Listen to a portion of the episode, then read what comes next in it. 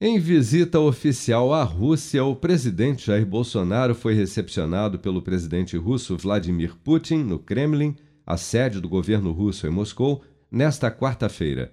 Sentados lado a lado, ambos sem máscara, os dois chefes de Estado tiveram um breve encontro aberto à imprensa após um almoço oferecido por Putin e antes dos pronunciamentos oficiais, quando conversaram informalmente sobre relações diplomáticas e o comércio bilateral.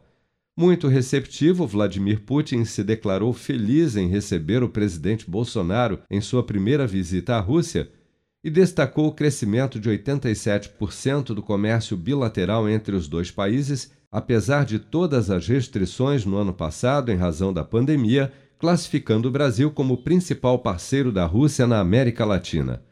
Em resposta, Bolsonaro afirmou estar à disposição da Rússia e declarou solidariedade ao país, sem deixar claro, no entanto, se sua fala se referia ou não à crise diplomática da Rússia com países da OTAN ante a possibilidade da entrada da Ucrânia no tratado. Vamos ouvir. Estou muito feliz e honrado pelo seu convite.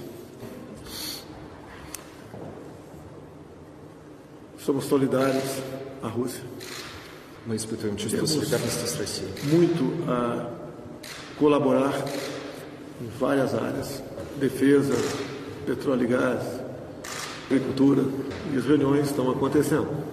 Tenho certeza que até mesmo essa passagem por aqui dá um, um retrato para o mundo que nós podemos crescer muito nas nossas relações bilaterais.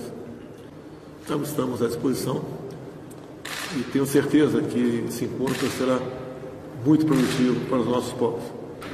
Muito obrigado. Mesmo ciente dos riscos da viagem em razão da iminente ameaça de invasão da Ucrânia por tropas russas, Bolsonaro decidiu manter a visita para atender a um convite feito por Putin. Ainda durante a sua visita à Rússia, o presidente fez um tour pelo Kremlin e participou de uma homenagem aos soldados do então Exército da União Soviética mortos durante confronto com os nazistas na Segunda Guerra Mundial.